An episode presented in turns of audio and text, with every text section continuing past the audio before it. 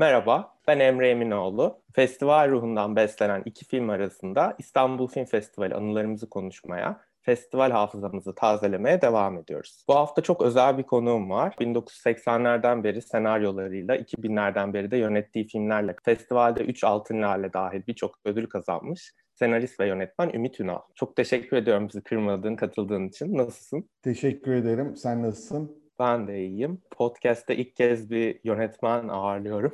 o yüzden merakla bekliyorum nasıl bir şey çıkacağını. Klasik bir sorum var. Onunla başlayayım. Diyelim ki festivaldeyiz. İki film arası buluşmuşuz. Hangi salondan çıktık? Şu an nerede sohbet ediyoruz? Ben İstanbul Film Festivali'nde hep emeği hatırlıyorum. Aklımda en çok kalan salon orası. Festivalin de zaten en güzel hatırladığım yılları o 80'lerin sonu, 90'ların başı zamanları. Hep sanki emekten çıkmışız. Emeğin sokağında, o büfede ya da belki çiçek pasajında bir yerdeyiz yani. Emeği hatırlamak hep güzel oluyor. Önceki bölümlerde de çok andık emeği. Keşke orada hala film izliyor olabilsek. Benim için emek sanki e, Türk sinemasının kalbi gibiydi gerçekten. Çok güzel bir sinemaydı. Hemen kapıdan girince düz ayak salona girebilmek, salonun kocamanlığı falan. Orada birkaç filmimi paylaştık festivalde. Ara'nın gösterimi yanılmıyorsam orada olmuştu. Mutlu bir gösterimdi benim için. Çok hoş anılarım var yani emekte her zaman. Senaristliğini üstlendiğin ilk film olan Teyzem'le başlayarak neredeyse bütün filmlerin dediğin gibi İstanbul Film Festivali'nde gösterildi ve neredeyse hepsi ulusal yarışmada yarıştı. O yüzden tahmin ediyorum ki festival sadece izleyici olarak tecrübe ettiğin yılların sayısı çok azdır. Teyzem 1987'deki 6. İstanbul Sinema Günlerinde gösterilmiş. Onun öncesindeki 5 festivalde izleyici olarak katılmış mıydın festivale? Ben e, zaten 85'te taşındım İstanbul'a. Sanırım katıldığım ilk festival 87 idi. O yıllarda festivalde filminiz olsun olmasın İKSV size eğer filmciyseniz, yazarsanız, yönetmenseniz İKSV bir giriş kartı veriyordu ve bütün filmler bedava oluyordu. Şimdiki kadar popüler değildi festival. Dolayısıyla sabahtan başlardık böyle günde e, dört film görerek bazen hatta AKM'deki salonlarda sabah seansı koyarlardı erken. Bazen onu da görüp beş film e, yaparak falan böyle günde beş film, dört film seyrederek geçirirdik festivali. Bu dediğim... Festivalde evet, izlediğin ilk filmi hatırlıyor musun? Yok hatırlamıyorum şimdi. Hangisiydi bilemeyeceğim.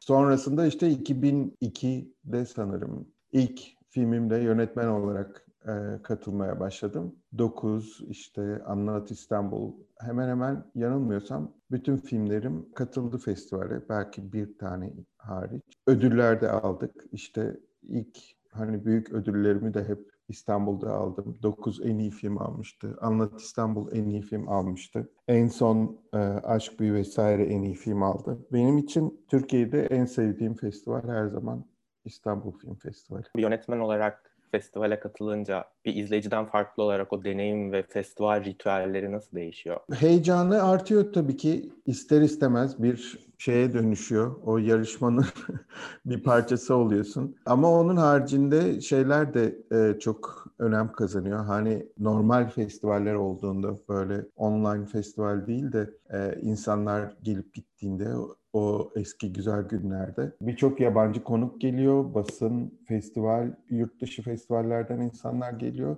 Onlarla tanışmak, onlara filmi sunmak hepsi o deneyimin bir parçası oluyor yani. Filmin olduğunda festivali yaşamak bambaşka bir heyecan.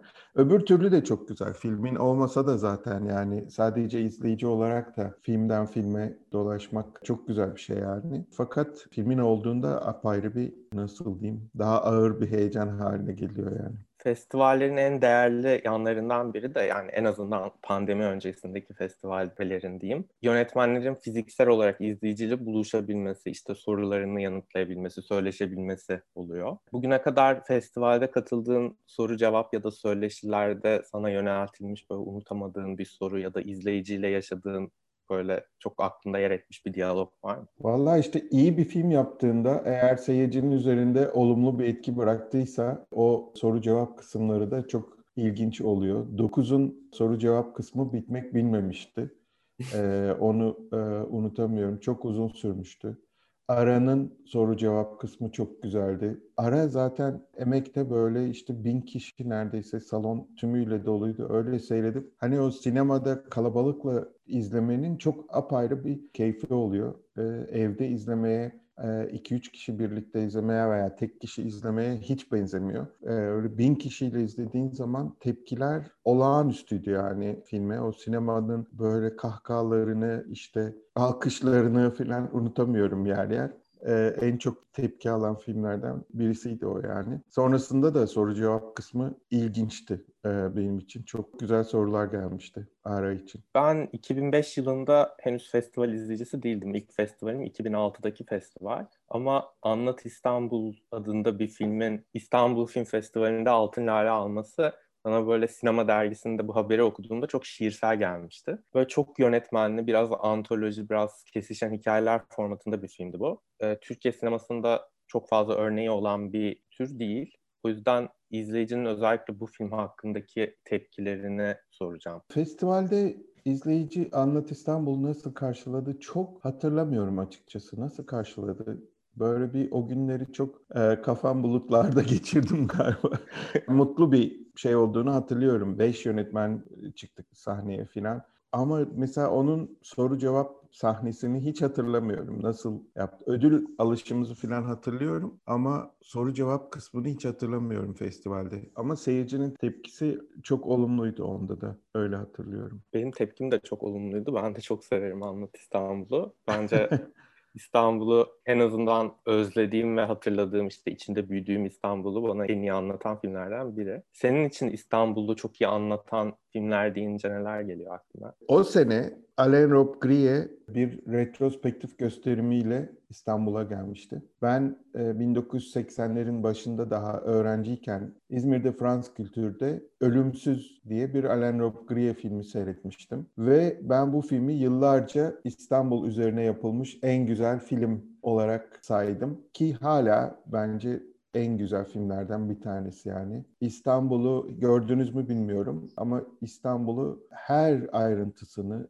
her yerini kullanan ve bundan da çekinmeyen hani turistik görünür diye korkmayan çok ilginç bir film ve o Yere Batan Sarayı'ndan işte e, ne bileyim bütün Rumeli Hisarı'na, işte Boğaz'a, oradan Yalılara, oradan Surlara her yeri bize böyle tarayarak gösteriyor. Sanki bir İstanbul albümünde gezer gibiyiz ama aslında bunun da hikayeyle çok alakası var. Aşık olduğu kadını kaybetmiş bir adam onu arıyor ve e, o kadınla özdeşleşiyor neredeyse İstanbul onun için. Çok ilginç bir film ve tesadüfen Anlat İstanbul'un gösterildiği sene Alain Robbe-Grillet de oradaydı ve gidip kendisiyle tanışmayı çok istemiştim. Fakat İngilizce konuşmayı reddediyordu. Benden önce böyle bir kokteylde uzaktan gördüm. Yanına koşarken benden önce bir kadın atıldı ve Mr. Robbe işte lafa girmeye çalıştı. Kadını inanılmaz sert bir şekilde itti. Fransızca olarak o kadarını anlıyorum Fransızca bilmiyorum ama İngilizce bilmiyorum dedi. Kadını itti. Ondan sonra ben çok korkarak sonra Fransızca bilen çok sevdiğim bir arkadaşım var. Onu aldım ve e, yanına gittim. İşte arkadaşım beni tanıştırdı Fransızca falan dedim. Ölümsüz e, işte şöyle ben 20 e, küsür senedir bu filmi anlatıyorum. O zaman daha 20 küsür seneydi. Ve şöyle bir baktı. Gayet ciddi bir şekilde deforme ediyorsundur dedi. İltifat da pek kabul seven birisi değildi yani. Öyle bence olağanüstü güzel bir film. Alain Robbe de bu kadar huysuz olmaya hak eden bir e, zaten büyük bir yazar ve büyük bir yönetmen yani. Tanışıklığım bu kadar kendisiyle. Dediğim gibi işte bu film benim için en iyi İstanbul filmi. Ölümsüz. Şimdi YouTube'da böyle parçaları falan bulunabiliyor. Eskiden hiç kimse bilmiyordu çünkü böyle bir hani alıntı ol, olabilecek bir parçasını bile bulan yoktu. Ben iki kere Fransız kültürde seyredip resmen e, filmi ezberlemiştim. Şimdi böyle bulunabiliyor sanırım bazı yerlerde. İstanbul'un birçok yönetmene ilham verdiği, birçok senariste ilham verdiği oluyor. Bunu görüyoruz işte dediğin gibi anlattığın gibi Türkiye'den olmayan yönetmenlere bile ilham veriyor. festival ruhunun ya da festival izleyicisinin sana senaryolarına, filmlerine ilham verdiği oluyor mu? Şimdiye kadar olmadı diyebilirim. Filmlerimi zaten böyle festivalleri düşünerek yapmıyorum pek. Tam neyi düşündüğümü de bilmiyorum açıkçası. Bunu kim seyredecek diye pek düşünmüyorum. Ticari bir şey de düşünmüyorum desem yalan olur. Hani bu filmi nasıl yapabilirim? Tabii ki sonuçta film para gerektiriyor. Belli bir miktarda para bulman lazım. İşte oyuncuları ikna etmen lazım. Onun yapım koşullarını oluşturabilmen lazım. O an için ticari olmasa da insanları ikna edebilecek çekici bir fikre sahip olması lazım. Onu tabii ki düşünüyorum. Ama bunun dışında böyle bir e, bu filmi işte e, şuraya satarım, şu festivale gönderirim düşüncem olmadı hiç eski dönemlerde tabii ki senaryo yazarken doğrudan hani Atıf abiye veya e, Ertem abiye senaryo yazarken tabii ki doğrudan ticari bir e, bakış açısıyla bakıyorduk ve nerede gösterileceğini biliyorduk filmlerin. İşte Türkiye'de sinemalarda girecek. Festivaller o zaman iyice uzak ve yurt dışı festivaller özellikle çok olursa eğer kabul edilirse e, film böyle ekstra bir güzellikti. Sonradan gerçekten ülkemizde bağımsız sinemanın e, gelişmesiyle birlikte festival filmi ve daha ticari filmler gibi bir ayrım ortaya çıktı. Ama ben hiçbir zaman o festivalleri ya da öbür tarafı, ticaret tarafını hani illaki oraya göre düşüneyim diye gelişmedi filmler. İnisiyatifi bende olan işler, benim başlattığım, benim kontrolümde ilerleyen işler için böyle. Tabii ki ne bileyim Anlat İstanbul böyle bir film değil. Onun yapımcısı sonuçta dizi yapımcısı. Çok hani ticari bir bakış açısına sahip bir adamdı. Tabii ki onda farklı şeyler söz konusuydu. Geçtiğimiz yıl Aşk Büyü vesaire Altın Lale kazandı. O da bir İstanbul filmi. Adalara gitmek bende hep böyle İstanbul'dan ayrılmadan İstanbul'dan kaçmışım hissi yaratıyor. Biraz böyle büyülü bir kapıdan geçmişim de böyle çok uzak bir yere gitmişim gibi sanki filmde farklı anlamlarıyla birçok büyü var ama benim için bu dediğim de ekleniyor onların yanına. Şimdi misafire ayıp olmasın diye demiyorum. Bayağı samimi bir şekilde söylüyorum. Ee, geçen yıl sadece Türkiye'de değil yani bütün dünya sinemasında izlediğim en iyi filmlerden biriydi Aşk Büyü vesaire. Perdede izlemeyi çok isterdim. Talihsiz bir yıla denk geldi diyelim. Film şu an Mubi'de erişimde bildiğim kadarıyla.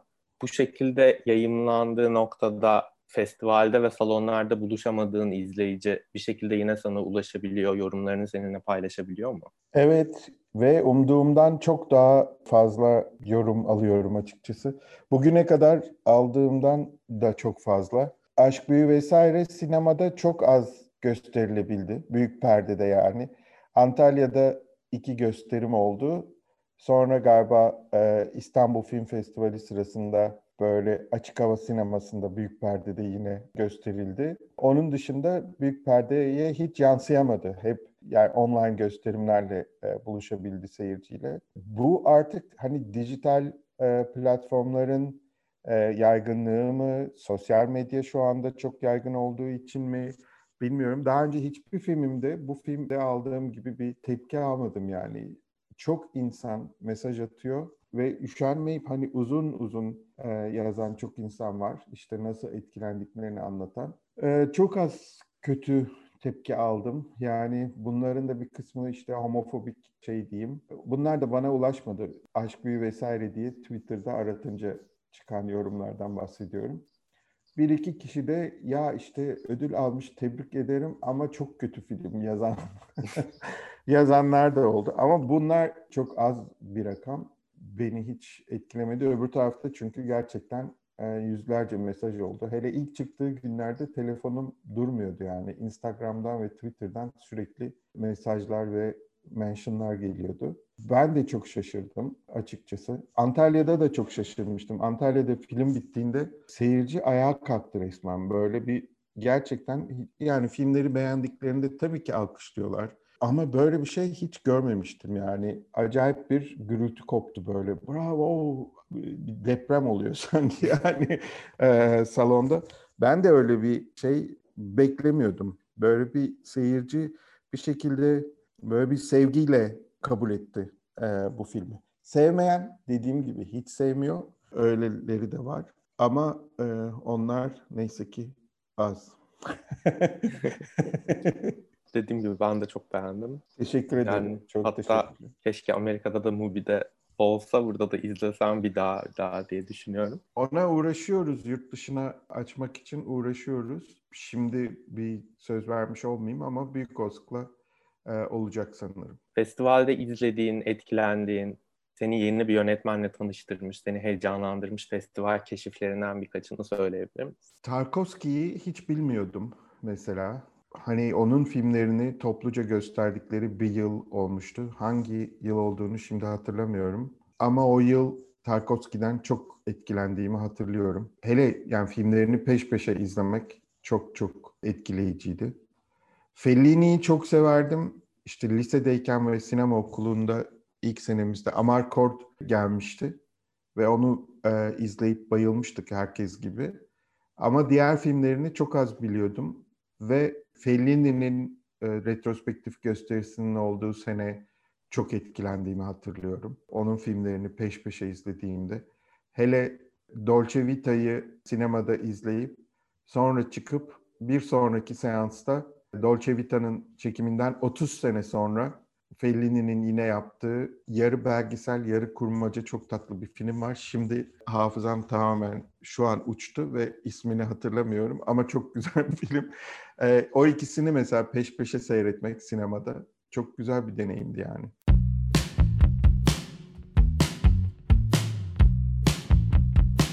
Sırada iki film arasının oyuncaklı yarısı var. Festival quizine geldik. Tam hafızam kötü derken. Ee, ilk soru kolay bir soru olacak. Yenilendiği ve yeniden açıldığı yıllarda birkaç yıl üst üste festival gösterimlerine ev sahipliği yapmış olan Feriye Sineması var. İstanbul'un hangi semtinde? Kabataş, Ortaköy. Kabataş listesi orada pardon onunla karıştı. evet. Komik oldu evet. Ee, ikinci soru üç parçadan oluşan bir soru. Ee, ama açıkçası bu soru festival quizinden çok Ümit Ünal quizi olacak biraz. Ee, aklıma şey geldi, bilmiyorum izlemiş miydin? Meryl Streep'in Jimmy Kimmel'a konuk olduğu bir video dolaşıyordu bir ara sosyal medyada. Jimmy Kimmel işte Meryl Streep'le ufak bir oyun oynuyor. 60 saniyelik süre veriyor. Oscar aday olduğu bütün filmleri saymasını istiyor. Meryl Streep de böyle hani 20 küsur Oscar adaylı olan biri olarak 2-3 tanesini saydıktan sonra bayağı çuvallamaya başlıyor. ben sana biraz daha insaflı davranacağım ama merak etme. En azından süremiz yok. 2009'daki 28. İstanbul Film Festivali'nde uluslararası yarışmanın jüri üyeleri arasında yer almıştın. O yıl ulusal yarışmada da senin bir filmin yarışıyormuş. Hangisi olduğunu hatırlıyor musun? Gölgesizler. Doğru.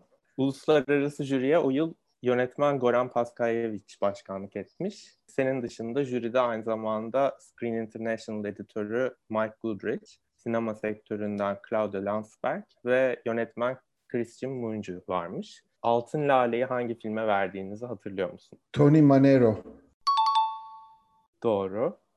Mutlu musun bu karardan? Kolay karar vermiş. Mutluyum. Çok ilginçti. O jüri e, galiba şimdiye kadar gördüğüm en tartışmasız e, jüriydi.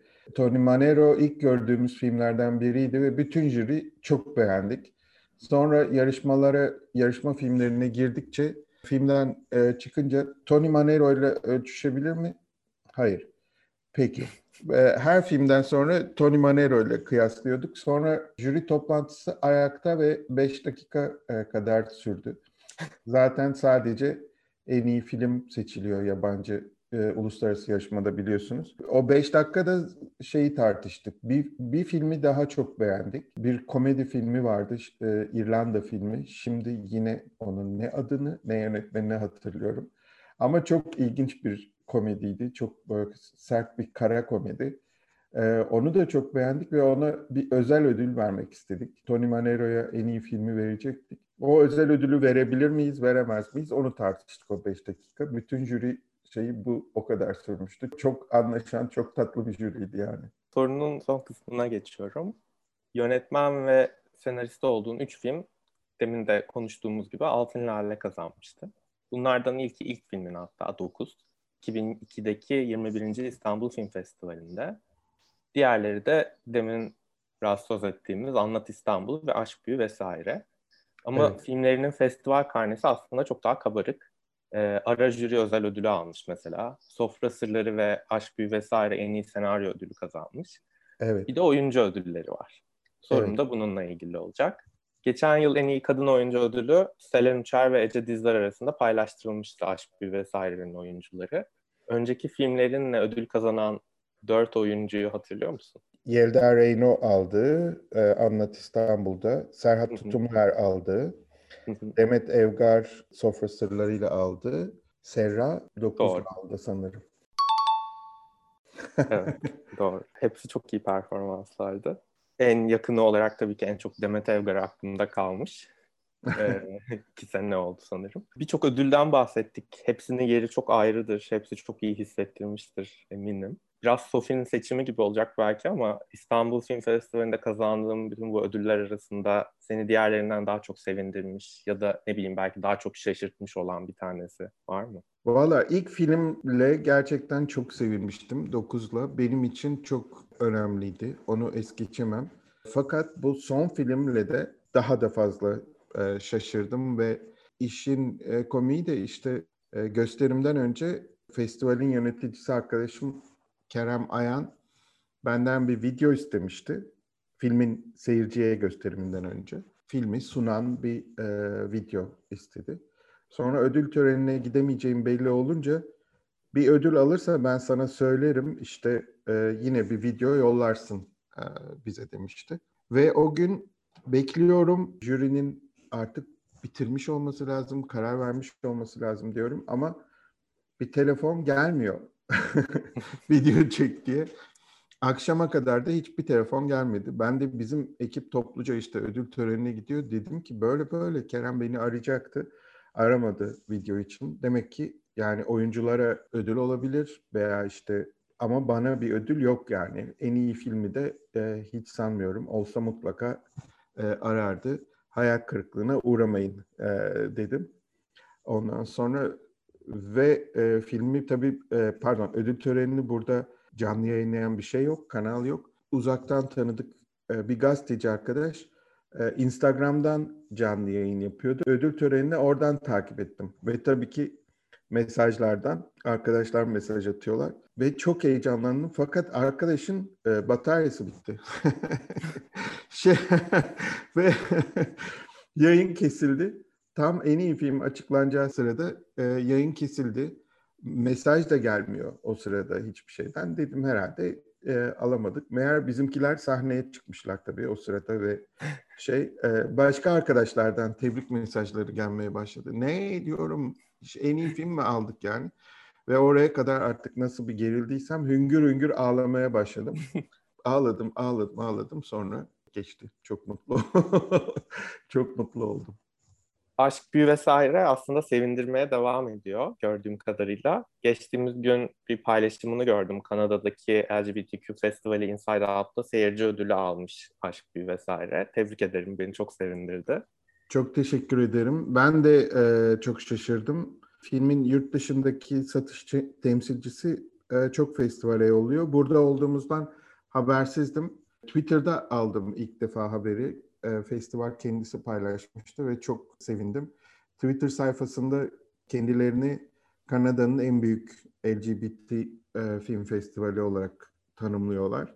E, dünyanın da en büyüklerinden biri sanırım bu durumda. Eski de e, bir festival. Dolayısıyla bizim için çok gurur verici bir şey oldu. Festival quizinin son sorusunda her hafta festivalin bölümlerinden birini seçip bu bölüme yoğunlaşıyorum hem bu ödülü hem de Onur ayında olmamızı fırsat bilerek senin için Neredesin Aşkın bölümünü seçtim. 2014'teki 33. İstanbul Film Festivali'nde bu bölüme yer vermiş. E, iki yılı pas geçmişler. Sonra 2017'den sonra bu bölüm geleneksel bir bölüme dönüşmüş. Şu cümleyle açıklıyorlar e, katalogda bu bölümü. Festivalin aşkın ne yaşı ne de cinsiyeti olduğunun altını çizen bu yeni bölümü aşkı bulmanın, aramanın binbir yolu olduğunu anlatan filmleri bir araya getiriyor. Senden 2014'teki o festivaldeki bu ilk Neredesin Aşkım bölümünde gösterilmiş filmlerden birini söylemeni isteyeceğim. 2014'te sanırım festivale hiç gidemedim. Çünkü İstanbul'da değildim e, o sırada. Festivaldeki filmleri hatırlamıyorum. ben bu bölümdeki filmleri sayacağım ama. Marco Berger'in Hawaii'si, e, Esther Martin Bergsmark'ın Something Must Break'i, Robin Campillo'nun Eastern Boys'u, e, Alan Guradi'nin Stranger by the Lake'i, Hong Kong'un Lilting'i, e, Bruce LaBruce'un Gerontophilyası ve Daniel Ribeiro'nun The Way He Looks filmi. Neredesin Aşkım'ın sonraki yıllarına baktığımızda zaten Marco Berger'in ve Bruce LaBruce'un birkaç defa bu bölüme uğradığını görüyoruz.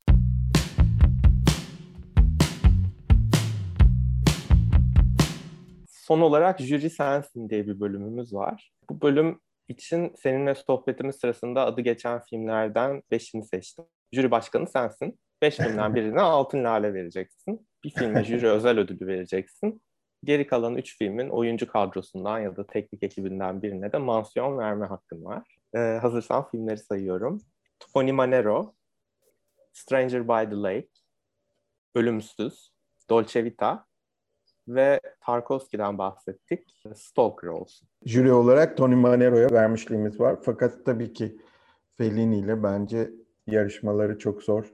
Dolce Vita bence Fellini'nin en güzel filmi ve sinema tarihinin de bence en büyük filmlerinden bir tanesi. Çok güzel bir film. Dolce Vita'ya altın lale veriyoruz ve e, tabii ki Stalker kadar büyük bir filmi de es geçmeye imkan yok. Ona da jüri özel ödülü veriyoruz. Tony Manero'nun oyuncularına toptan bir ensemble oyunculuk ödülü veriyoruz. Başka ne verebiliyorduk? Bu kadardı. Üçünü de vermiş. Peki. Katıldığın için çok teşekkürler ve Aşk Büyü vesairenin süren başarıları için de tekrar tekrar tebrikler. Umarım en kısa zamanda yeni filminle de festivalde buluşabiliriz. Çok teşekkür ee, ederim. İki film arasının bu bölümünde Ümit Ünal ile beraberdik. Bu bölüm İstanbul Film Festivali anılarını konuşmak, festival ruhunu canlandırmak için başladığımız bu serinin son bölümüydü. İki film arası uzunca bir antraktın ardından çok yakında yeni bir konseptle devam edecek. Şimdilik hoşçakalın.